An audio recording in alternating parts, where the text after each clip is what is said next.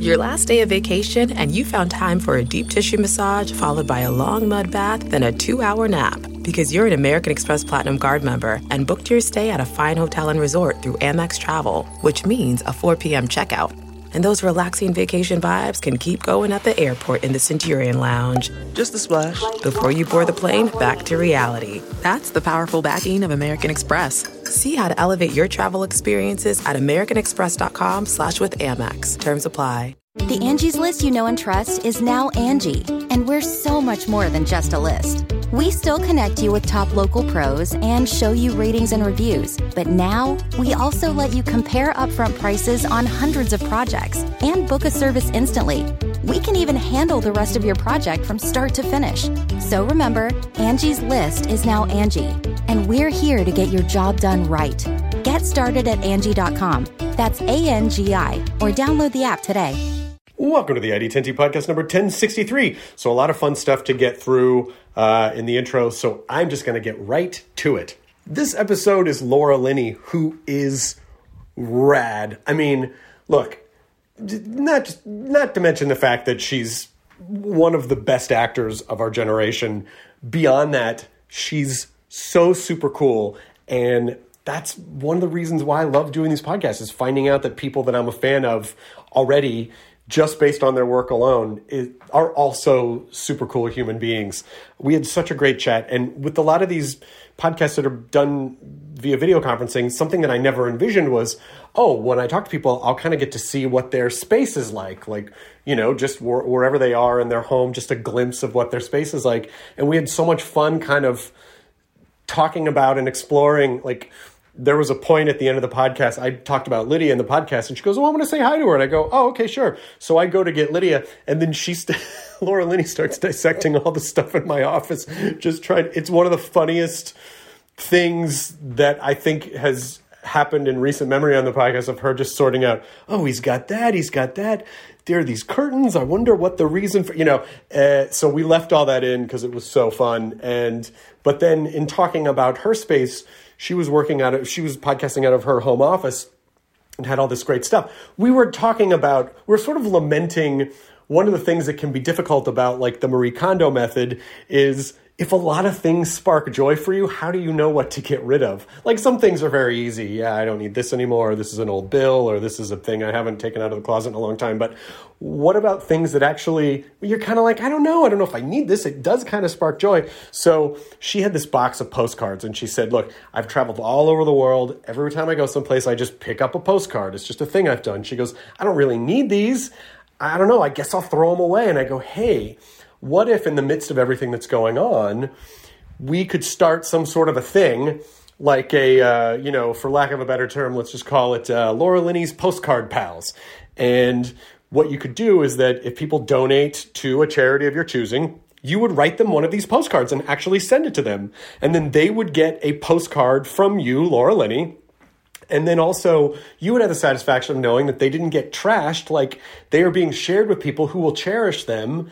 And so it's sort of like everyone kind of wins, you know? And she goes, Oh my God, I love that idea. So that's what we're doing. Um, she has 50 postcards. So there's only going to be 50 of these. And when they're gone, that's it, because there won't be any more. If you go to id10t.com, it's up on the website now. You can go, it's $25. Uh, for $25, you are buying a postcard that Laura Linney will write to you and send to you personally. And then that $25, all of it, all of that money will go to the charity she chose, which is the Actors Fund, which is a really wonderful uh, charity. Um, the Actors Fund uh, helps people sort of meet needs that they might have in the if they work in the arts, including emergency financial assistance, affordable housing, healthcare, insurance counseling, senior care, secondary care. As I'm sure you probably know, like all of the entertainment business is on pause right now indefinitely, and a, and many, many, many, many people lost their jobs. Um, and I'm not just, I'm not talking about like high paid actors, but a lot of people who work in the arts are not high paid actors, and they rely on the work that they get to survive. And now that work is gone, so we will donate all of the money that comes in for this to the Actors Fund.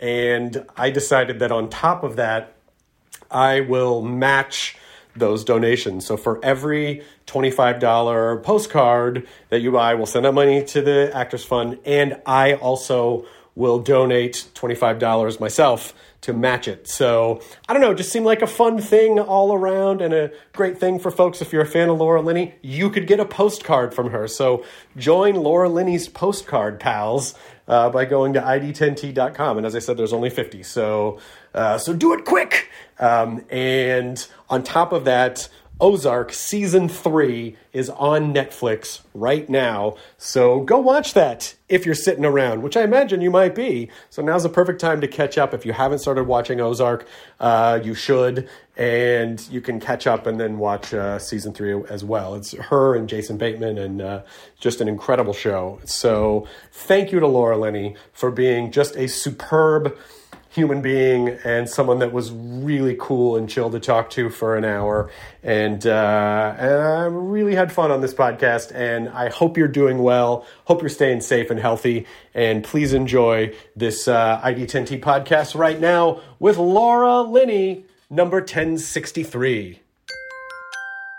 Initiating ID10T protocol.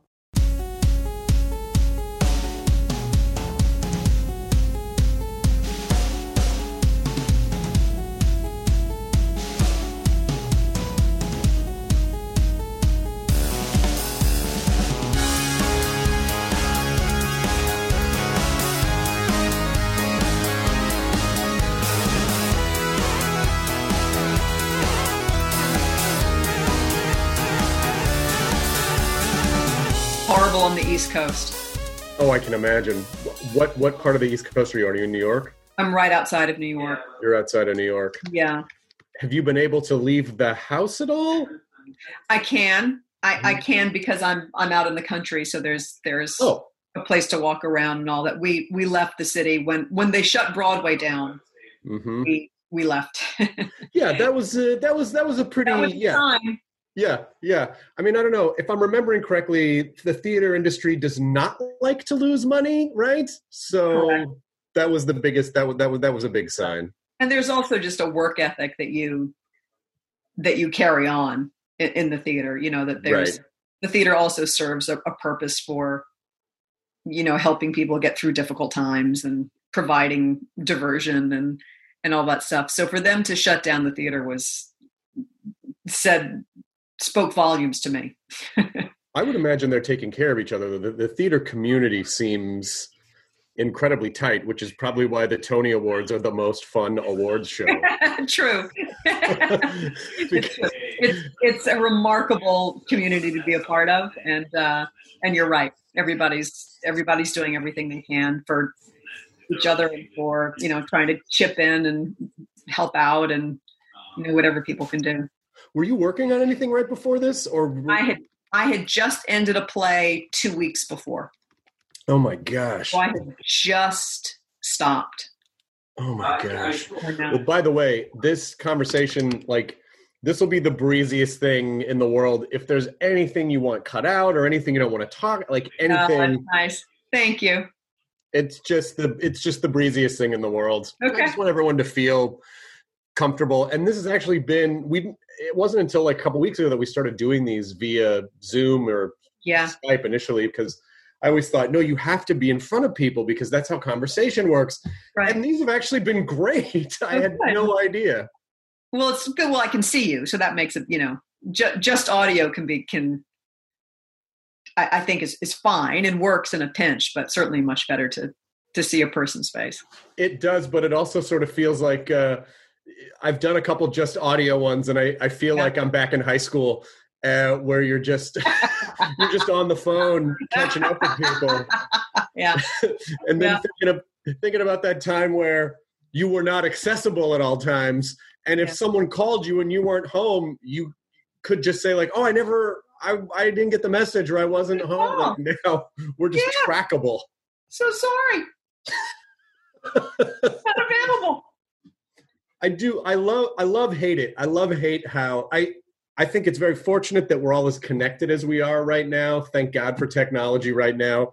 There are other times though where I just feel like I feel chip. Like I feel like there's a chip in me, and I'm just trackable at all times. It just Yeah. feels. Well, we are.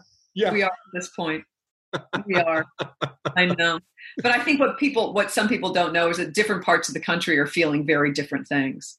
You know, Of New York is under a very different set of circumstances than anywhere else in the country for now. Absolutely. And I can hear it in people's voices when I call them when they're whether they're down south or on the west coast or there's a a, a lightness to their voice that you, you don't hear in, in this area. of right course. well, particularly in New York, I was saying That's with some, been like there's been a culture shock whenever I'm on the phone with someone who's not from this area because right. they really have no idea what's going on. Well, like you know, in in Los Angeles, we're used to we're we're used to um, we have a more we have more space. We have a bit more space. Yes, absolutely. New York is such a pedestrian culture, and it's I feel like most of the people, you know, because a lot of people have tiny, tiny little places to live. yeah. That that's really just a place they go and nap, and then the rest of the time they're just out in the city. And Sure. so to be forced to stay in, it just you know my heart goes out to people Yeah. who are in dense metropolitan areas who, you know, are, are not. testing a lot of marriages. It's my wife said that the other night. She goes, "I don't mean to be morbid, but do you think the divorce rate's going to go up?" And I was like, I know. Absolutely. yeah. But maybe these are relationships that people have uh, been avoiding, you know. Yeah, yeah. I think I, you know, and and for the better as well. I think you you turn and you look to your partner and you're like, are you the one who I want to be in the foxhole with? Right. Are you the person who I want to be facing all this with? Yeah. And I think people are, you know, it causes people to ask themselves some some serious questions and to feel some intense stuff. yeah. And there even when she said it, there was a little bit of pause afterwards and she kind of looked at me and I go, no, this is great. I love being. I, I would not want to be with anybody else. She was like, "Okay, good. Yeah, I feel the same way." Like Yeah, just yeah. checking in. I'm like, this is, but we're homebodies anyway. Do you, are you, do you, if you're out in the country, I assume like you probably, how social are you normally? I'm not as social as I think I am. I'm Right. I'm pretty much an introvert by nature. Mm-hmm. So I can I'm pretty comfortable staring at a wall for a long time. So so I'm okay. I'm, I don't many- feel my husband is not. My husband is is is an extrovert Yeah. and he he needs people and he likes interacting and so this is much harder for him than it is for me. Oh no. Does he, are you like, just walk around the house a couple times, you know, go outside? No, he's doing really well. He's been he's been great, but it's it's uh it, and then it's also the sort of thing where you normally could just sit and stare at the wall, but then when someone tells you you can't, you know, you can't go outside, right. then all of a sudden you want to go outside. So there's all sorts of tricks that your mind is playing with you. I of think. course. Yeah. You, you might just have to run your husband around the property like a, we have a puppy right now and we just got to exercise Yeah. him, you know, and then Yeah. he, we exercise him and he gets, he passes out and then he's fine. Absolutely. Absolutely. what uh by the way i love your office um and am i is that a hirschfeld paint uh, illustration behind your head It is. It's uh, it's it's it's not an original. It's of the um the Algonquin table, the round table. oh that's so cool And then there actually is one original, which is over here, oh my gosh which actually is me oh from You Can Count on Me. And I was filming the Mothman prophecies when that was done, and Richard Gere bought it for me. oh my god. It was one of the nicest things anyone has ever done for me. There was no way I could have ever afforded it. And he bought that for me. that is Yeah. epic I know. I that's know. like a double cool story yeah, there you go. Did, yeah. so The, place- the, room is a mess, but I, I love it in here. no no yeah mine mine too i have shit everywhere i mean look that you know there's Oh, like yeah, it's- car cases and I have piles. Do you I'm a piler. Yeah, I yeah, yeah, yes. A thousand percent. It was my office was starting to look like a, a, a cave with like Uh-huh. stalagmites like growing Yeah. out of it, but it just yeah. piles Yeah. of shit. And I and I tried to listen to Marie Kondo. I'm like, fuck it, all Yes. brings me joy. I don't know. I'm, I'm joy. And then finally my wife was like, I'm gonna go in and I'm gonna start taking stuff out. I go, "Did don't do that. Just let me and, but she did. She started stacking stuff in the hallway, and I realized, like, I don't need that. Oh God, someone sent me this like two years ago. It was a promotional thing. Ah, fuck. So I, I I had to do that. How do you how do you get rid of your piles? What's your process for that? You know, I have to just go through it, but I I then go down such memory lane. You know, it, it takes it takes me a long time. Like I hmm. have this here, like this I can't get rid of. It's a box of postcards. Literally a box of postcards from like all the trips that I've been on over the years. That's nice Yeah. though. You pick up a postcard. Like this was from this is from the Tate Modern in London. Very nice. You know, so you just I have you know, but do I need them? No. Yeah, but do, Do we I need anything? them? Like we don't Yeah. really need ninety percent of the shit we have. I know, no, it's true. So It's that's a tough. I, I would say postcards from Travel Spark Joy because you basically that was like a scavenger hunt. You went. You that, that's a that's a that's Yeah, a living true. diary of your travels. Yeah, yeah. No, it's all, all the museums I've been to in the years. And I went into the, the postcard shop at the Met recently, at the Metropolitan Museum of Art in New York City, and there were no postcards. Or the, it used to be like the whole wall. There was one whole enormous wall that used to be postcards of, of the art that you could buy. And I guess the postcard has fallen out of popularity. Oh, that's that seems crazy to me. Yeah, It because broke my heart. I just imagine the like the president of postcards who was like this goddamn email. Honestly, we're going right. under selling one sheet five by seven cards to mail to people. I know. I We- know. My best We've friend. lived, my- we've lived through a, a you know turning tide of the culture. we have one of my best friends had a situation where she was in a post office and there was a girl who was like 19 and the girl went up to her and said how do i mail a letter she was like Oh are you kidding me so she Yeah. had to show her like No, have I to get- know. a stamp Yeah. affix it to the thing and then you set it in Yeah. this magic box like I had no Yeah. idea It's the equivalent of the Victrola It's- or the Model T. You know, if you get a handwritten letter from someone though doesn't it like do you think it's weird or do you think it's nice that they took oh, I love it. Yeah. Oh, I love it. yeah I love it, and I love, and you know, and I also love it when when a person actually has penmanship, right which I actually don't have. My handwriting's terrible; it always has been. But every once in a while, I'll get a letter from uh, from an actor who's you know maybe a little older than I am, and their their handwriting is so beautiful. It's just gorgeous. you have And my mother has gorgeous handwriting. My mother has beautiful handwriting. you have to practice that though because it'll get worse Uh, it has. It's deteriorated. It was already bad, and now it's it's almost illegible. you, you might have to just start writing yourself letters you should write Awful.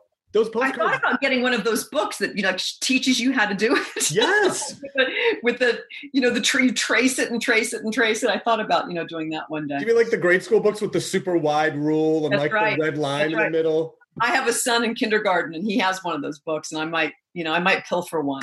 I won't, I won't exploit some penmanship. It'd be funny if he took it to school and the teacher was like, "His penmanship's not uh, improving." oh, that was actually uh, that was me. Yeah, Yeah, yeah. Uh, Sorry, that was my page. Sorry. Page seven through nine was me. I was bored. you can just give me a thumbs down for the day. His penmanship's great. Are those postcards not filled out? Are they just like empty postcards you were They're going empty to send people? postcards. They're empty postcards. Yeah. Oh my gosh. S- Okay, so uh, I'm I'm getting a crazy idea. I'm going to pitch to you, Laura Linney. Go do it. Okay, charity idea. Charity idea. Yes. If people pledge, you know, X amount of dollars to certain charities, maybe for coronavirus relief or whatever, Yes. you handwrite them a postcard That is a great idea. because then it goes to charity. Then you don't feel like you're just throwing it away, great and, it- and that becomes a part of someone else's story. How about to the Actors Fund? to the Actors Fund. Oh my gosh. I this is the postcards might actually have a home. There we go. They'll have a life. I don't know how Yeah, we absolutely. I would do that. Okay. I don't know how to I don't know if if if we can help facilitate this in any way Yeah. on social media, we'll we'll do that, but I just I love the idea that uh, about twenty bucks for a postcard? 20 bucks for a postcard. How many postcards do you have? A bunch. I think I think you can probably get more than 20. I think you probably I'll leave that up to you, to your professional. You'll be my agent on this. I'll let you. I've always priced myself a little low. so thousand dollars. I'll let I'll let you do that. What's okay? Just just just for fun. I know we saw the one in London, but just grab grab a random one. Grab one. Grab a random one. and see if you can tell me a story about that oh, trip. okay. So this Yep. Italy, Yeah. Oh, where? I think Venice, somewhere in Venice. Oh. It's, a, it's a picture of um. It's called Dame à l'Hermine. I know that sounds French and not not Italian. It's a it's a it's a Da Vinci, and it's a beautiful picture of a woman's face. We were at that museum last year, less than a year ago. There's that. Let's see. Here, let me pull out something else. That's Tate Modern. Oh, here's from Australia when I did a movie called Jindabyne. Here's some Aboriginal. Oh, art. that's really cool. Yeah, there's that. Then I have your typical more touristy postcards of places. Arches National Park in Utah, one of my favorite places on the planet. This is one of those places you want to take everyone you love. That's gorgeous. You see these things and, and you're so overwhelmed by the beauty of Did you say that's in Utah? that's in Utah. Yep. Yeah, that it. I love Utah, but driving through Zion National Park was one of the most terrifying things I've Oh. ever done in my life. I'm sure.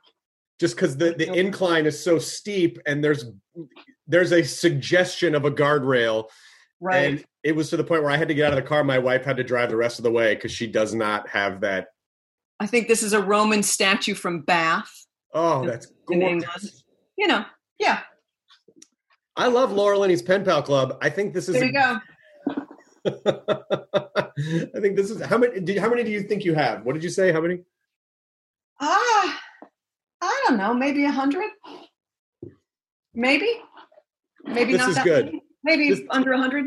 Just this under is, this is going to be fun and then maybe now you'll you'll even because you know obviously we, uh, there will be a point where we'll be able to travel again and then you can just amass a whole new uh, Yeah. stack of postcards One hopes. One yeah have you thought about the first thing you're going to do when because i think like well they're going to at some point they're going to go okay it's okay to go out and be in public again i would i would imagine i will be hesitant but what's the first thing you think you want to do when you're able to Well, I think I want to go see my mother.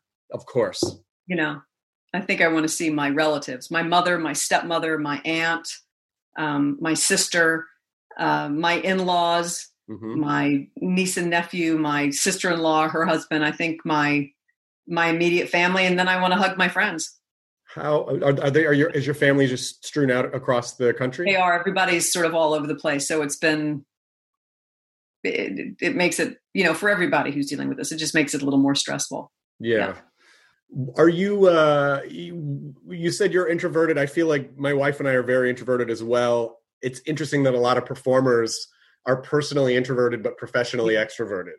Yes. Yes. I know. Is that is that because we crave some sort of a connection? You think so? I think we like that's how we express. I think so. And I think we crave a deep connection, not just a connection, Right. but one that's a little more than just um, casual. Right. Right. And I think, I think many of us also feel that we're in service to the material, to the audience, to, you know, at risk of sounding totally pretentious, but to the craft of the art. Right. and that it's not really about us, but about what came behind us and what is coming ahead of us, and we're just the little cog in that in that um, sort of evolution Right. of what we do. So I think, uh, and in order to sort of plug into that, I think you sort of have to be still a lot. Oh, that is such a hard thing to do. And that's what we have to do as a culture is be still. Like be Yeah. stillness is a skill set. Yes, you have to befriend the discomfort. You know, Oh, that's a great way to put it. yeah. That is a really great way to put it. I always find every every rehearsal period I'm in, there's always the dr- what's called dreaded week three when you're in rehearsal for a play. Week three always sucks. Mhm. You hate yourself, you hate everyone around you, you feel like you're miserable, you're letting everybody down. You should never have taken the job. They should have hired someone else. You just you just don't think you're going to make it through. And I, it's a lesson I've learned over and over and over again that when you get to that point, you have to sit in the discomfort and allow everything to catch up that Mhm. if you've been doing your work it's going to be okay but it has to you know it doesn't come together miraculously you have to let things evolve and join and then sort of harmonize with each other. And then you have to catch up with yourself. And then by the time the show opens you're you're almost there. But it's it's it's always a shock when you get to that discomfort. It never feels the same. You think it's unique and different. And this is the the work that will prove that i'm a terrible terrible professional and that i need to be sidelined immediately. And then you always have to work through it so you sort of have to sit still and befriend the discomfort and and just get through it.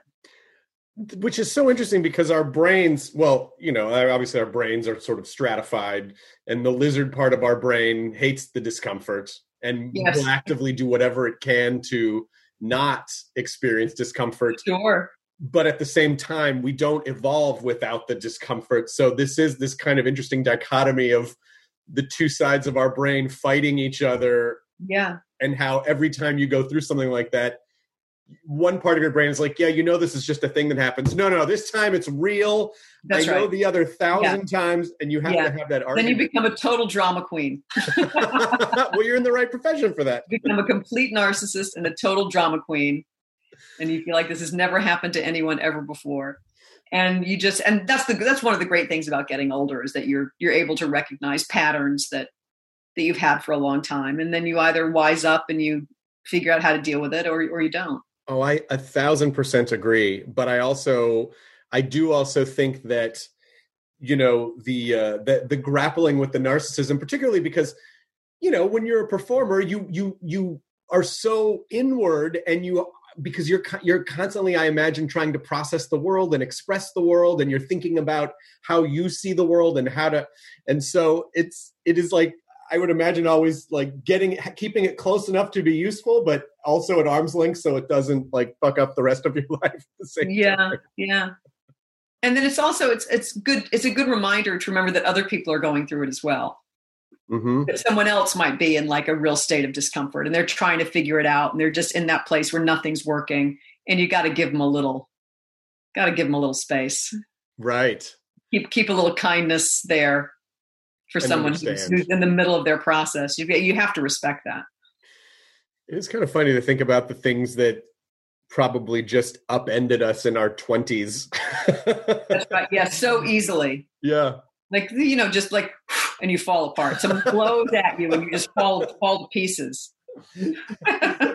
You're just so fragile. That is that is the nice thing is is to recognize that um you know that uh, things tend to most things not all but most things do tend to work out more some of the time. Not always. Not always. Not always but, but, even when they don't they still can because Yeah. something not working out can actually be a good thing in the long run. Sure. And you also only have control over so much. Right. Yeah. you can take care of yourself and that's really about it. Yeah. Do you have a uh do you meditate or do you have like a series of mantras? Like what do you do to sort of decontaminate the I- i do meditate. Yeah i do meditate yeah. I do that. I have if i'm doing a play i have a whole sort of i get to the theater very early. I like to be there. I like to warm up on stage. You know i'd spend time there yeah. um, so that it becomes very familiar. And is for you is it about getting as comfortable as possible to be able to i mean do you exactly. You Yes. do you do yeah. Yeah, yeah. And I I sort of and the way I know I can relax is if I know I'm pre- as prepared as I can possibly be. hmm That will get me to a place where like, well, I've done everything I can do. right So now I just do it and now we see what happens. But if I feel like I've if I feel like I've sort of shortchanged myself or someone else or the play or my cast or then it's then it's really bad. I mean, that's the part where having some kind of faith in yourself or faith in be, that things will be okay or that you'll figure it out. That's the hard one to. That's the hard one to get because Well, you sort of have to ha- you have to have a process in order to have faith in the process. right. So you sort of have to know how to work in Right. order to have faith in that. And again, that just takes age and experience. Yeah, and exactly, you can only you only get that from doing something like a million times. That's right. That's before right. You where you go. Yeah. Oh, okay, yeah, Yeah. And Yeah. fuck up a million times. absolutely. You royally. I have been in some horrifically bad productions, really famously bad. And they were brutal. And I'm glad they happened early on. I mean, it's, it's a miracle I kept working because these these productions were really terrible. And um, but I learned a lot. I learned a lot from them. Which is that's the gift part where you Yeah. realize number one, it didn't tank everything. You No. survived it and it made you better. Thank thank you, Jesus. Thank but you, aren't there productions Jesus. where you can't it's like there's there's only so much you can do as an actor in like it's not just an ensemble of other actors it's an ensemble of a whole production you know Yes. so what do you Yeah. like you everything has everything has yourself- to yeah everything has to align. Right. And it's hard and it, and then it also makes you just appreciate really great work because Mhm. you know how hard it is. You Yeah. know that it's not it's not what i call instant pudding. You don't just add water and go. Like it's a lot. Right. So when i see something that's really good now i just am you know beside myself with happiness. I mean i really am just overwhelmed. Uh do you have one that do you have a do you have a good sort of a, a theater fail that you're comfortable sharing like Oh, of a Lord. production or like just a fun just one that you Oh, can look Lord. back and laugh at and go ah you know well the there were a, there were several and they were all great classics so i got out of juilliard and i was cast in like three cla- i was cast in the seagull in hedda gabler and in uncle vanya you know out of right out of school Mhm. and all three were just really problematic. Really bad. And so i just i felt like i was you know responsible for injecting the beast that is the theater with a deadly virus. I really thought like classic plays i'm i'm just in one bad classic play after another and this is not good for the cause. You know i'm not helping i'm not helping the case for doing classical theater on broadway. So that was that was brutal. You know and you and you know it and it's bad and you know it's bad and you know you're bad in it. And you just it was like going to the theater and someone every day handing me a glass of sand and saying drink up. It was just it was brutal. And you just feel awful for everyone. You just feel you just want to turn to the audience and go i'm so sorry. I'm so sorry. I've wasted your time and your money i so i apologize it is brutal brutal my heart my heart starts to race whenever i even think of those productions and it's been you know over 25 years or something But that's what's so great though is that Oh. it it you you you survive you know you survive it you you, Yeah. you get through it and it, it also makes it, i'm sorry to interrupt but it's, it's also when something goes right then you're so relieved and yeah. you don't take it for granted you know? Well if everything were flawless right out of the gate then one of two things would be true. Number one i don't think that would be great because you'd never learn. You wouldn't have a, a barometer for what was you wouldn't appreciate the good stuff. It would all be or number two you're very distorted and you think everything is amazing and it's not.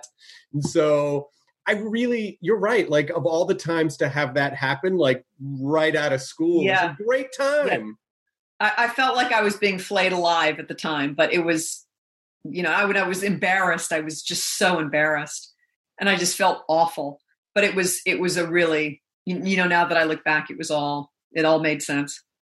Say hello to a new era of mental health care. Cerebral is here to help you achieve your mental wellness goals with professional therapy and medication management support 100% online. You'll experience the all new Cerebral Way, an innovative approach to mental wellness designed around you. You'll get a personalized treatment plan from a therapist, prescriber, or both in a safe and judgment free space. Your Cerebral therapist or prescriber will outline a customized plan with clear milestones along the way so you can get to feeling your best. With Cerebral, you're not alone in your mental health journey. We're here to empower you to live a fulfilling life. So take that first step towards a brighter future and sign up today at cerebral.com slash podcast and use code WONDERY to get 15% off your first month.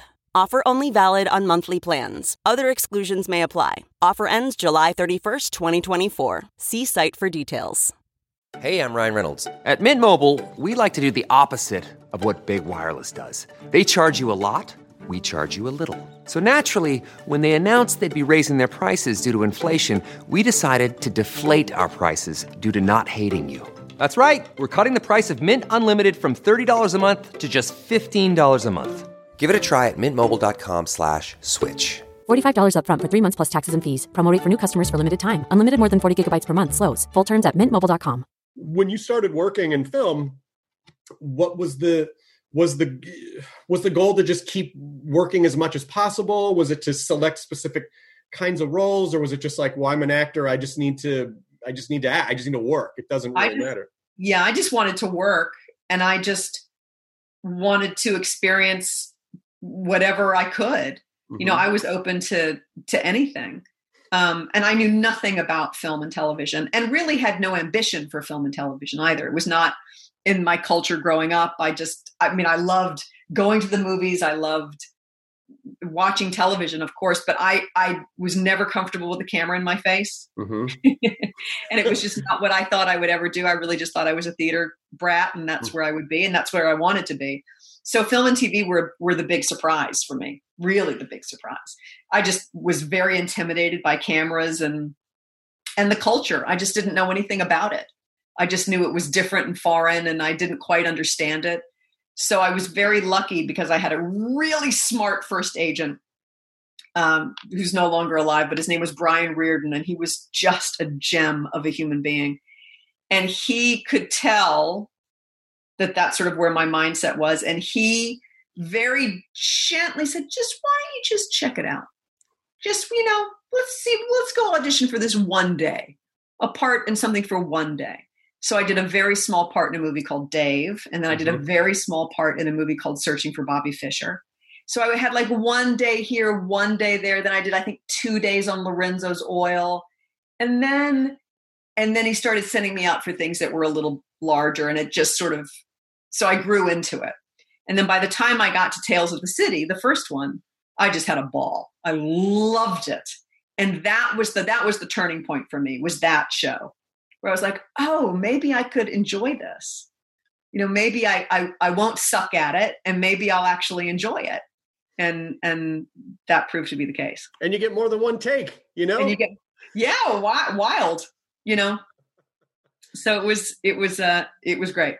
By the way, you you glanced over what were some phenom some of my favorite movies of the 90s dave kevin kline yeah. and didn't you play the aide that he has a stroke like he's having an affair that's with right. her and then he yes he died stroke. on top of me yes that's a pivotal that's a one day a pivotal role yeah. in that yeah. movie yeah and searching with bobby fischer was also I, I, was in chess club in grade school i played chess oh, really? excessively and yeah. that's a gorgeous movie. It's a beautiful movie. Isn't that a beautiful movie? It's gore. That movie is stunning. It's yeah, it's, it's a such really a stunning movie, and not a movie that I hear as much like that's a movie that people are listening to this right now. Go watch Searching for Bobby Fischer. Yeah. It is a, it's it's it's like a bittersweet, gorgeous, feel good, yeah. uplifting kind of a movie. Stunning, and I look like a baby Muppet in it. it's baby Muppet Laura Linney in there. but when did you start to feel like hey you know what uh, you said you started having fun after a handful but when did yeah. you when did you kind of go i think this might be a significant part of my path i feel like did you kind of relax into it did you always sort of feel like well i think i'm in a i'm in a momentum now that i'm going to work as kind of as long as i feel like working i don't know if i've ever felt that way to be honest um i think you get more confident with your ability to do the work. Mm-hmm. Um, but you never feel like it's going to keep going. Wow. You know, I think that's, I think that's true for, for most, for most people with half a brain. Right. right. Yeah. And it's probably just healthier that way anyway, because it, then you appreciate it more when it happens. Absolutely. And Absolutely. yeah, and then you're not yeah again because the danger i think is just pinning all of your your ego and everything on something that you can't control yeah yeah and then if something happens then I mean, like you know, we're all in a situation where we literally can't control what's going on in the outside world, Yeah. and we're sort of forced to just. Huh, I think there's also you can also see like the actors who have who've had a tremendous amount of success, and then you see them get bored.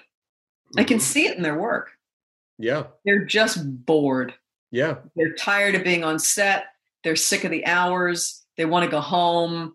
They're cranky. They're irritable. They're and I get that. There's a lot on a film set that can make you that way. hmm but I, it, it always breaks my heart a little bit when I'll see a great actor sort of reach a level and they've just been drowned in um, uh, privilege right. and the privilege of being able to keep working and working so much, and then they- and then they just get bored up there, and you can see it. How do you think you avoid that? Just because it seems like, you know, everyone, when you start out, you have this idea of something that you want to achieve, and then you start to achieve it, but then it's not enough, and then you want more, and then it's not Right. enough, and then, and then at a certain point, it's like, well, there's no more, like, you're it, like, that's, you're at the ceiling of, you know, whatever that kind of external thing is. So, how, how do you think, how, how does someone prevent that from happening, from taking, you know, from taking stuff for granted and from Yeah. getting that boredom? Well, people are. I think it's human nature and somewhat to drown in privilege that way. I think it's when someone is. I think it's it's it's very hard not to. I would think. Um, I think you, a you have to really love the work itself, hmm regardless of what form it comes in. Um, and I think you have to do it for not yourself. I think it has to not be about you. Right. You know. Well, and then especially at a certain point, everyone. I- I would imagine a very kind of distorted thing happens where everyone's just telling those people everything they're doing is great. No one wants to upset the apple cart, so they don't. So, yeah. you Yeah. So they're not challenged and they're, they're, not, not. challenged. they're and oh yeah, it's fine. Oh, you know they Yeah. they start acting up, and then it's like oh let's let them. You know, and there there's there's no real balance. I do Yeah. really think that human beings need some kind of a structure or a balance or a, even a slight opposing force to just Sure. not get Well, I think also when their sense of trust starts to erode, right. you know, when they feel like they're just being exploited for the the type of work that they do, or people aren't speaking to them honestly, or Right. you know, people are telling them they're terrific when they know they're not. Right. you know the trust the trust starts to break down and and you're spoken to in a sort of juvenile way right. or someone just talks to you in platitudes all the time then then you do check out you do check out Do you think that's the time when you just have to do something else, or you have to like how do you, how do you think i think you have to find different people to work with different people? Yeah. you have to be with like-minded people Right. otherwise it will drive you crazy right. Yeah. the hard the job is too hard there's there's too much to do under difficult circumstances and you, you have to be with like-minded people Well, that's why I think the I do I think the meditation stuff is important because I think you kind of have to get to know yourself and be comfortable with yourself in order to even have the awareness to make a decision like I think I need to be around different people or I think I need to do X Y or Z to rekindle yeah you know even if that's stepping away from a lot for a while or or whatever. Absolutely. And then also to, to get rid of the desire to not punish the people who are not like minded. Right. Right. You know, you start to get so resentful. Um, Well, they're really lashing and out at then you can behave really badly. People can behave really badly. but they're I mean- lashing out at themselves really like they're uh, they're just Yeah. angry and uh, Yeah. you know anyone who steps into that That's right. blast radius it's is going to get it And then there's self loathing that comes, and oh, it's just a joy. Fortunate, fortunately for me, I've been I've, I've had a few situations like that, and no one in this business behaves well hundred percent of the time. So I I certainly have days that I wish I could take back, um, where I, you know, stepped in it or didn't handle myself as well as I would like to. Um, but pr- pretty much most of the time, I've I've been I've I've had a good time. Is there anything that you do like well i'm just going to do this for me i don't care if anyone sees this thing or not i just Oh, sure. really oh, special oh, yeah. about this Oh yeah. Oh, absolutely. you know they're they're you respond to material in ways that like i when i when i'm reading a script for the first time if my actor brain turns on and if i start working on it involuntarily before i finish reading it then i know i just have to do it Yeah. i just you know doesn't matter like i should do it if i've Yeah. already started working on it by the time i've reached page 25 then then you know i have to listen to that And then I imagine at, at that point, do you sit down with the director and have a chat and just sort of see like, oh, are we on the same page? Does this kind of make sense? I probably should do that more than more than I do. but most of the time I'll just sort of go with my gut. And you know, and and the opposite. There have been times where I've read scripts that are not so great, hmm that there's not a whole lot there that I can I can't find my way in or I don't really understand it. And I'll still say yes because the people are so fantastic. Well, that's that's enough then. Yes, absolutely. And if and if someone is willing to work with you, you know, then that that goes a long way. Yeah. Yeah. I think it's probably just the trick of finding whatever that nugget of, I mean, God, this is more Yeah. Marie Kondo shit. Finding that nugget of joy in whatever it is. Sure. Yeah, the intersection. There's like usually there's some intersection somewhere yeah. that you just completely understand. Yeah. And you might not even be able to formulate it and and and express it in, in a way that that makes sense, but there's some understanding that you have about either the story or the character or the narrative or the plot or there's something that that makes you realize oh i'm going to learn something doing this Right. you know like i this will this will change me somehow Right. you know I'll, I'll, I'll i'm going to be a different person on the other side That's a fun way to think about it. And I also think you, you know, like the gut that you have, you earn you earn your gut, right? There's probably like 0.1 percent of people are born with some sort of a genetic pre it's like a confluence of astrology and genetics and something and they just know their shit and they're super but in general like most mortal human beings i feel like we do have to earn our guts um through trial and error but how like how do you know? Like how do you know? You know when when it's when it's your gut talking or it's like your ego whispering in and disguising itself as a gut. Like how do you how do Right. you know? Well i i think you know what you know. Yeah. And then you and then it's always a bit of a gamble.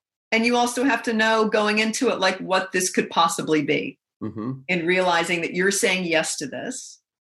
And you know it could be like it's a great script but it's in a swamp in louisiana and it's all nights like you know you have to be you have to have the experience to know what that means. Right.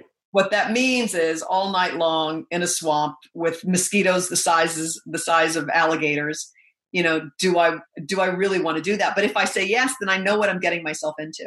Got it. And again that's where experience pays off a little bit. And you, you're like you have- okay so this this director is known to be a, a screamer a yeller but he makes beautiful great things. Is it is he going to all of a sudden be a, a a friendly you know puppy dog around me? No he's going to scream and yell around me too.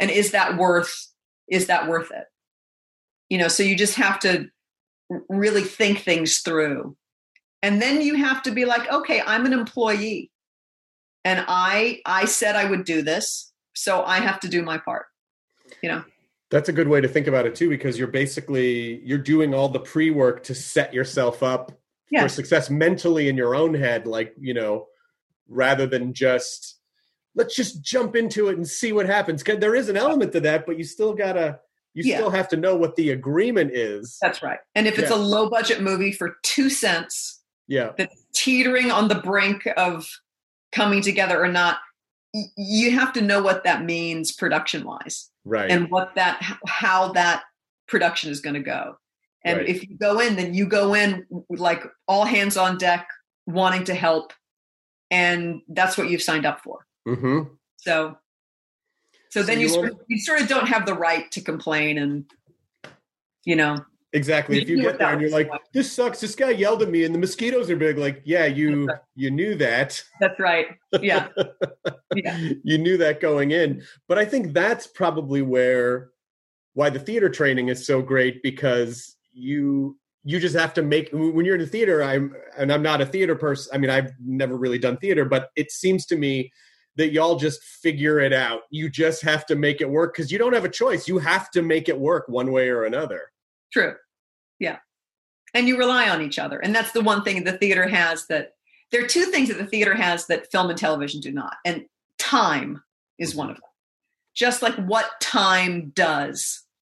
Um, it, it's a it's an element within a production that you can't you can't force it. You can't generate the, the results that time how time works on you and works on a production and works on a performance and you know what it does in the in the ingredients of everything. Mhm. there's that and then there's also you're all interdependent and you know each other really well whether you want to or not. And in film you can you know you can barely work with people even if you're on a long running series or if you're in a movie. And i mean there'd be people who i've been in movies with who i've never met you know so it's it's it's those are the two big differences for me that that is so interesting because it makes me think again like why the tony awards are so fun and it's like because as an industry it's an ensemble but film and television is really more about like the individual focusing on their own and like to it you know obviously Yeah. you have to do scenes with people but i mean in general i feel like it much more fosters um isolation film and television rather Yes, than the community yeah. of theater like hey we're all in the same boat you know sometimes right. it's great sometimes it sucks but we That's all right. get through it together That's right. And there's a real respect and you know a real generosity that everybody in theater has for everyone else because we know how hard it is. Like eight shows a week is no joke. yeah yeah no one knows what that is unless you've done eight shows a week for a long period of time. And there's a tremendous amount of you know goodwill in the theater. People are so happy for each other when they do well. yeah They really are. They really are. And it's um, you know, it, it, it, it's so moving. It always it always has been. You know, there's this there's this great thing that happens in the theater when your show opens. Every other production on Broadway sends a notice to your theater saying "Happy Opening," Oh, and great. everyone signs it. So there's a whole wall of the entire like Broadway docket is up on a wall, and the entire cast of every show has signed like "Good luck, good wishes, break a leg," and they mean it, and they mean it. So this might be a crazy this might be a crazy swing, but go with me as much as you feel I'm comfortable. with you. with it. So, I'm with you. so the idea that because theater can be so tumultuous, you know, the ups and the downs, but Yes. Yeah. everyone gets through the discomfort together, and as a result, there is a camaraderie and a community. And it's also athletic. Yeah, of course, You know, emotional and physical. absolutely. but you all go through it together. So, as a world, as an as an international, as a species right now, humans are going through this fucked up, uncomfortable thing, this awful Yes. thing. Yes. Is it is it possible or is it um too uh I don't know, Pollyanna to hope that what is on the other side of this is a stronger sense of community because we have all been through this fucked up thing together and we're all sort of in the same boat in a you know um, where obviously the stakes are incredibly high is part of it going to be like oh we are we're not as divided as we felt before we're actually we're we're much closer I hope so. I I hope so. I kind of doubt it, but I hope so. yeah You know, I think I think the people in New York will be bonded in a way. I think all the hot spots, the people will be bonded, but then there are all the conspiracy theories people who believe that nothing's happening. right right right right You know, that's very real. yeah There are a bunch of people out there who don't believe any of this is happening. right and you know i think that causes more of a rift a deeper rift right you know i mean when you see scientists being doubted and shamed and threatened and right you know when you see doctors being belittled and you know that's that's not good But that to me just feels like internet culture. Do you know what I mean? Where it's there's going to be a there are going to be haters for literally everything. Yes And yeah but the but I feel like the majority of people, you know, separate from the sort of the the extreme outliers, because I, I do I think, you know, what social media excels at is elevating extreme points of view. Yes. Um, and so, I mean, much in the same way that, you know, when you, I, I don't know if they're still at the grocery store anymore, but when the tabloids are, you know, filled the racks at grocery stores before the internet, it was just all these crazy tabloid stories. Yeah. Were, all these extreme points of view because that just sold newspapers, you know? Yeah. And, you know, a lot of the social media stuff works in the same way. And so I try to take that with a grain of salt because I feel like, yeah, but that's the, that's like this many people, but they're just loud. yeah. But the majority of people, But what it does do is it it belittles expertise, yeah, and unfortunately, it influences people who make decisions who are trying to make a lot of money, right, and they will go with uh, the lowest common denominator if they feel it's going to make them more cash. right, right, right, right. So culturally, it has it erodes the culture, and it erodes a a logic.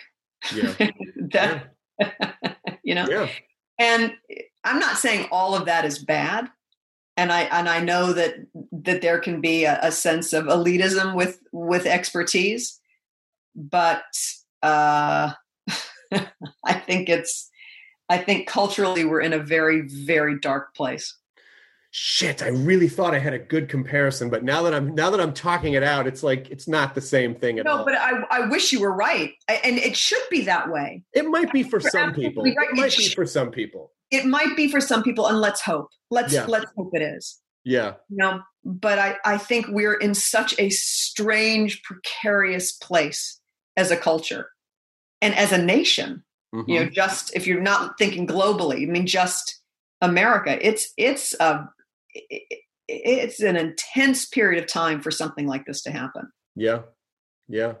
Do you ever feel like you're settling? For your foundation, that is. Maybelline's new Instant Age Rewind Eraser Foundation doesn't settle into fine lines and wrinkles. With SPF 20 and moisturizing Pro Vitamin B5, this foundation not only provides medium coverage and a natural finish, but also protects and nourishes your skin. And the best part? The blurring sponge tip applicator makes application a breeze. Say goodbye to cakey, uneven foundation and hello to a flawless, radiant complexion. Try our new foundation today and see the difference for yourself at amazon.com slash instant eraser foundation. Most weight loss plans are one size fits all, not taking into account each person's individual needs. Noom takes into account dietary restrictions, medical issues, and other personal needs to build a plan that works for you. Everyone's journey is different, so your daily lessons are personalized to you and your goals. Stay focused on what's important to you with Noom's psychology and biology based approach. Sign up for your free trial today at Noom.com. That's N O O M.com. And check out Noom's first ever cookbook, The Noom Kitchen, for 100 healthy and delicious recipes to promote better living. Available to buy now wherever books are sold. but hopefully and this obviously is a very difficult discomfort to embrace but at least you know as individuals maybe we can all do our part to figure out and be reflective and you know when things are good again when th- and things will be you know things will normalize how will i contribute and how will i be a part of that because i think it's so easy to go oh they are doing this or they are not doing that and sometimes you forget like well what am i doing and what am i contributing That's right. Yes. because each individual it really does matter yeah. because people are made up of individuals Yes. and I, I think about the people, there are a lot of people I know who who just are reactive. hmm They just react. So they're the people who react who react in a big way, but actually don't do anything. right And then they're the people who don't react and do a lot. hmm And then everybody in between. So it's interesting to see like who, uh, you know, and it's moments like this where you do, uh, I think parts of your character are exposed, whether you want it to be or not. right Well, I think there's probably going to be a lot of divorces when it's all over.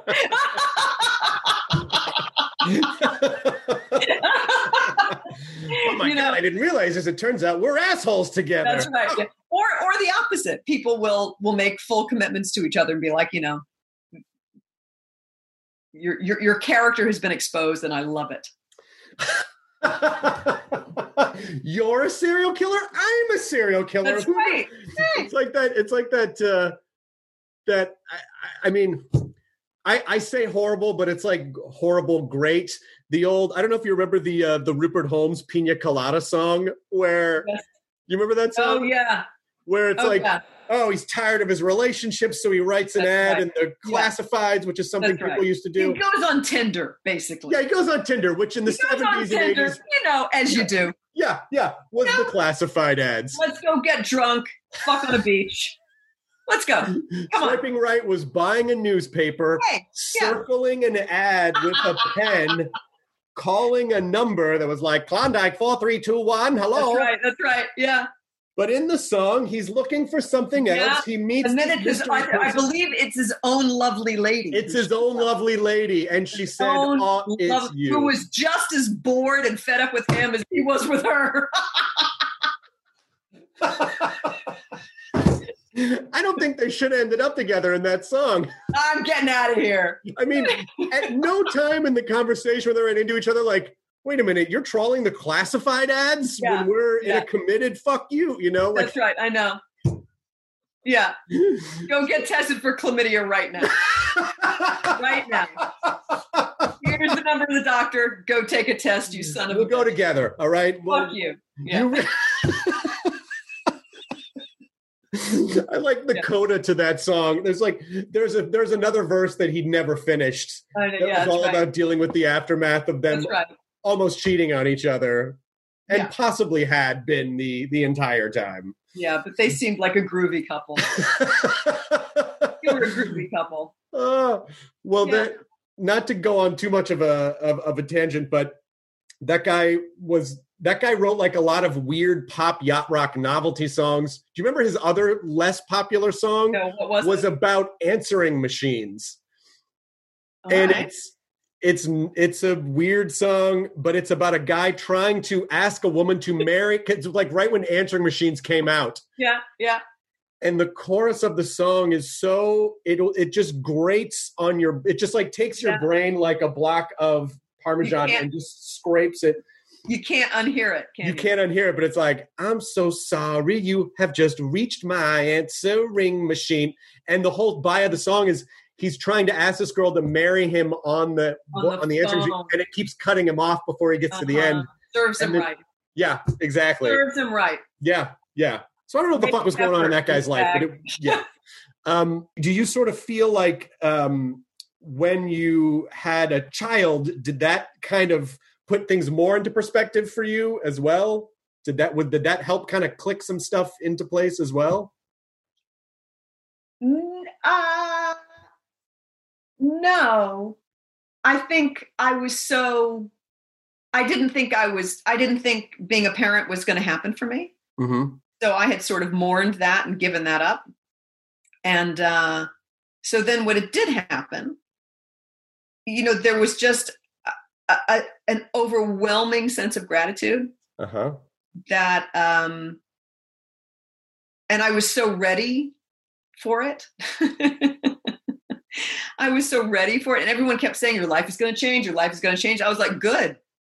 I'm i'm re- i'm ready for my life to change. I want my life to change. Yeah. so and i can remember being you know like awake with my son at four in the morning and he wasn't sleeping well for this period of time and and I can remember like hearing people complain about, which is uh, understandable. I don't, I don't mean to knock people complaining about not being able to sleep when they have a newborn, but I was so grateful to be up at four in the morning with a newborn because I really didn't think it was ever going to happen. And so for me, it wasn't, um, I, I didn't have that moment where everything changed. It was just a profound, um, relief isn't isn't the right word but it was just a um something just fit into place finally Mhm. you know there was just a missing piece and it just it just fell into place and um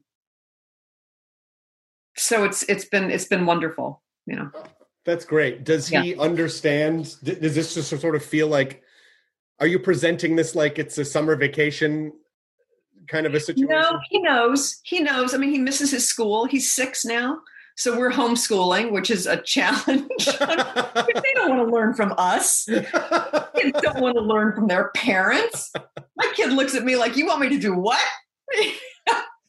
but we've been we've been having a good time with it, and he's um no, but he knows there's a virus, and he knows that you know we have to stay inside, and we're we're very fortunate, and we're in a very nice place, so it's not it's not a hardship for anybody where where we are right now. So um, he misses his friends, and he's sad about that yeah. but he's also loving the time with just us and he also has no understanding of the real chaos and stress that this nor should he you know that this is globally causing um, and the fear of the unknown about what's going to be on the other side but so he's he's so happy that it makes it easier for us you know? Oh, that's good. yeah and he keeps us on a schedule. You know i'd be sleeping till 11 and wake up depressed and freaked out. But you know we're up at seven and we make the breakfast and then we go to homeschooling and then you know there's math and there's reading and there's this and then it keeps us on a schedule. So it's been And it gets you out of your own head too, because you can't focus on without a doubt.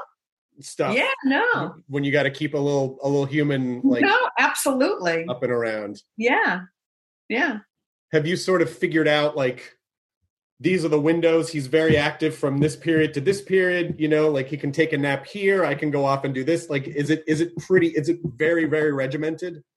Well it's a little regimented but you know the minute he has to sit in a chair and do work he just starts to yawn. So it's about trying to trying to get him you know get the wheels moving let's get the mental wheels going i'm telling you, you know what you know what i think is great about that is how how often would do parents get to see what their kids are like at school you know what that's I mean? right no it's true you're you're seeing a window into like That's oh right. so this is how it is That's right. That's right. Yeah, and and how they surprise you, how they're really so f- much more far ahead than you think they are in some things, and Yeah. further behind in others. And so it's a wonderful way, you know, having this time. You do get to know your kid in ways that you that you don't, you know. You know what? I- I think a kid probably would have fixed that couple in the Rupert Holmes song. I think if they had a kid, that would have fixed. they Who knows? Who knows? I don't know why I'm so fixated on that. It just, I know. Well, we could write a whole novel. There could be a whole thing. That, you know what would be really fun is uh, a play based on, but like a really dramatic, like really deep dive, kind of soul crushing. Like what it, the play starts with that song, and then the Yeah. play starts. You know Where like- they are now. Yeah, with with where they are now. Well, maybe they've had to. Maybe they've been separated for 25 years and their their you know their drug addict son has brought them back together for some reason or something. oh God, I know we're making jokes, but that sounds really good. It sounds right, doesn't it? Yeah. Yes, return to the Yeah. Pina Colada song. maybe know maybe it's family week at a rehab. That's my parents met under very strange. Cir- my I, Yeah. I was born under very strange circumstances. My parents were going Right. to break up. during a reconciliation, Yeah, yeah. conceived under the reconciliation of, of right after that song was sung. But the kid doesn't fully understand. I don't know. Some newspaper got him back to. I don't know how that worked. Really, Yeah. I don't. It was like I don't really understand how it worked. Yeah, Anyway, if you're writing anything while in isolation, this might be a fun That's- thing for you to it. work on. I don't know. Are you writing anything? no, I'm not a writer. Did you ever think that you wanted to be, or did you always? no know? no i i write I, I do write i should i shouldn't say i don't write i write i write speeches you know i go around and do some speeches here and there and so i do i do that um but my father was a playwright so i sort of thought that was his world and i didn't really didn't really feel the need to dip in there Right, Just um you know never say never who knows right. but um i really love what i do Yeah, I, I really do. And I'm not done there. Like I don't, I, f- I still feel like there's so much more to learn, absolutely. so much more to do. So I'm not, I don't- sort of don't want to take the time away from that. I know that sounds crazy, but No, that's not crazy at all. And and again, you know, it's appreciation, curiosity. It, it's just all those great things that that keep it fresh to prevent you. Do you think you would recognize? Would would you be able if you started to? It doesn't sound like you ever will, but if at a certain point you started to get that boredom, would you be like, I I don't need to I I I need to do something to step away for a sec. Like, would you recognize it if you Sure. felt it? Yeah, I mean, and I've had those moments. I've had moments where I'm like, I gotta stop, or I can't do this and this type of work. I can't do this anymore. hmm You know, so you know, I, I, I have moments like that. Um, and then you do have to sort of just like take a good hard look at why you're in the situation you're in, what how much of it you're responsible for, and and then make sure it doesn't happen again Yeah. you know if it keeps happening if you get into some pattern about about that and then you're just constantly hitting your head against a wall that's you have to look at yourself a little deeper i think But again, those are the moments of discomfort that help you have hopefully some sort of a breakthrough or some sort Yeah. of evolution or some sort of a you grow you grow and Hopefully you shit, which people are supposed to do. you grow a little By the way, um, uh, I should 100% mention that Ozark is now that people, but I would imagine people are watching Ozark because everyone's stuck. everyone's Like, stuck at home on a couch everyone and like running at, and it seems funny that it's uh it, it's such a beautiful time to be at home a lot because there is a wealth of amazing Yes, things to There's a lot watch. to see. Absolutely. Absolutely. You know whether it's netflix or hbo or the criterion collection or you know turner classic movies or you know there's a lot at your disposal. Yeah. Yeah. So there's a lot to see. Ozark came out a couple weeks ago so people can already see it if they haven't yet but i would imagine most people probably probably have. How, in that case how did you when ozark came along and they said okay it's going to be a series did you were you first like well, i don't know if i want to do a series or did it take some convincing or you just immediately thought it was well I, I really i wasn't looking to do a series. I really didn't want to do a series at that point. And but i had always really liked jason bateman yeah I had known him socially very the tiniest tiniest amount. But every time I saw him, I just always really liked him. And I always had a suspicion that there was more there than he had been doing. Mhm. Every once in a while you'll meet someone who's known for one thing yeah and you think, "Oh, they can do a lot more than that." yeah You know, I always felt that way about Hugh Grant as well. I was like, he's deeply talented yeah and I saw how he worked. And I'm talking about Hugh at the moment, and I was like, "There's, he can do a lot more." And so I've been so happy for him over the past few years to see all the work that Hugh Grant's been doing because it's so spectacular. And and I felt the same way about Jason. I was like, he can. There's a lot there, and and so I was, you know, so happy to see that he was going to jump into this knowing that really, you know, the main reason he was jumping into it because he, he wants to direct and keep directing and he loves it and he's so good at it. hmm Um, but it was one of those situations where the script, I I saw the script and the part was really not great at all. Um, and I, Jason and I talked and, and then I talked to the showrunner, Chris Mundy, who is an exceptional human being and a great showrunner. And, um, I I talked to him for a long time, and it, turned out we went to college. We went to the same college at the same time, but didn't know each other. I Oh, knew his roommate. Isn't that funny? Um, and he just, I just trusted him. There was no reason for me to trust him, but I just did, and and thank God I did. Um, and it's been it's been one of the best jobs I've ever had in my life. Between Jason, our lead producer Patrick Markey, and Chris Mundy, the three of them uh, are just the best at their jobs, and it's it's been eh, heaven. And I knew right away. I was like, "Oh boy, we have all fallen into a pot of honey here, and this is sweet as it gets." I mean, it's just because you have experiences where the crew is great and the cast is great and you're all having a great time and the work sucks. right And then you have the the other jobs where the work is so good but making it almost killed you. hmm And you come out bruised and bitter and upset and uh, you know all of traumatized really. But this has been just amazing all the way around. So we are and we know it. Like we know it. We know how good this is and uh, we're it's just heaven. It really is. I love going to work every day with these people. It is pretty incredible how in the last 10, 12 years, this new sort of subgenre of like a series that's really just a long movie. Like it's not the Yeah. idea of what a series is. Right. The lines Well, are the- very well, blurred. because no one's making movies. All the film people have been have merged into the television world. right. You know, all the actors, the cinematographers, the designers, the producers, the so it's had to evolve. hmm If you're going to have people who are accustomed to working in a certain way, you know, the culture of television has had to make room for that and change. hmm And and they have. Yeah. and you know you have places like netflix which is you know you hear what a wonderful company they are to work for particularly artistically because they they hire really good people and then they let them do what they need to do Yeah. and and that's very unusual Yeah. and you know jason and chris and patrick created the show together and you know it's just been it's been wonderful Well, this has been an absolutely wonderful chat. I an hour just flew by and zoom yeah, just like just like that. I feel like we've gotten some great life uh stuff.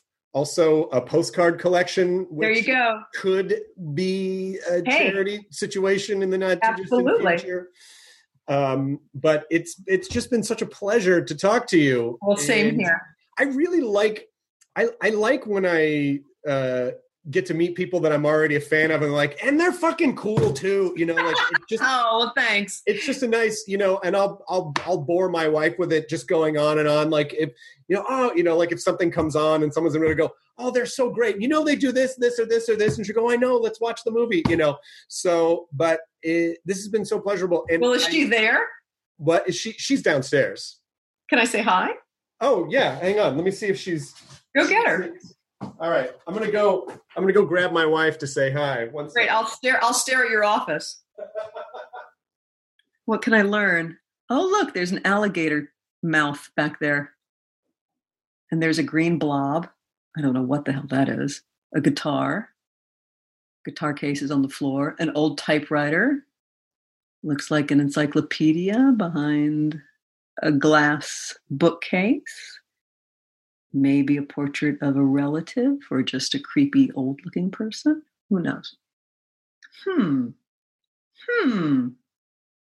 And then shades are drawn on the door and the window. Either privacy or lighting aid. Who knows? All right, she's coming up. She was just walking our puppy. We got a puppy like a two Oh. weeks before all this happened. Oh, sweet. Yeah. Well, in some ways, that's great. You'll have tons of time to train the dog. Well, we have, yeah, but we're trying to. The interesting part about what's been going on lately is we're starting to realize, like, oh, we need to isolate him a couple times a day because he's not going to know what it's like to be without us. That's right. Yeah. So he's starting to, you know, he gets has a little bit of separation anxiety, but he's he's only three and a half months old. Oh, good. Good. Yeah. Do you have any pets? No, a six-year-old is enough. Yeah, I, I, I like maybe I'm I'm at the point now where maybe we can add a fish. yeah, But- yeah. Like you know, my my son wants a dog, my husband wants a dog. I'm like, no, not right now, no. yeah i have to say it's been an amazing uh distraction Yeah, it's a lot of work. yeah At first, it's a lot of work. They does, do they still have the puppy teeth? It's really, really he's starting to lose them Yeah, the puppy teeth are starting to go he's real uh he's a very he's going to be an enormous dog sweet. What's his name? his name is zoltar Zoltar. we named him after the we named him after the fortune telling machine in big Oh, I know exactly what that is. Because he's gonna be big That's fantastic. what a great name for a dog. That's fantastic.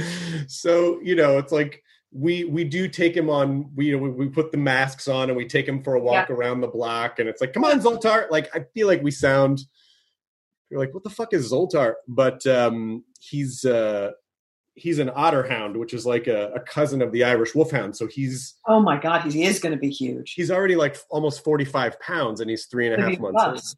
You're going to Yeah. have a bus with legs. we're gonna have a bus with legs but um you know, he's a he's a real sweetheart.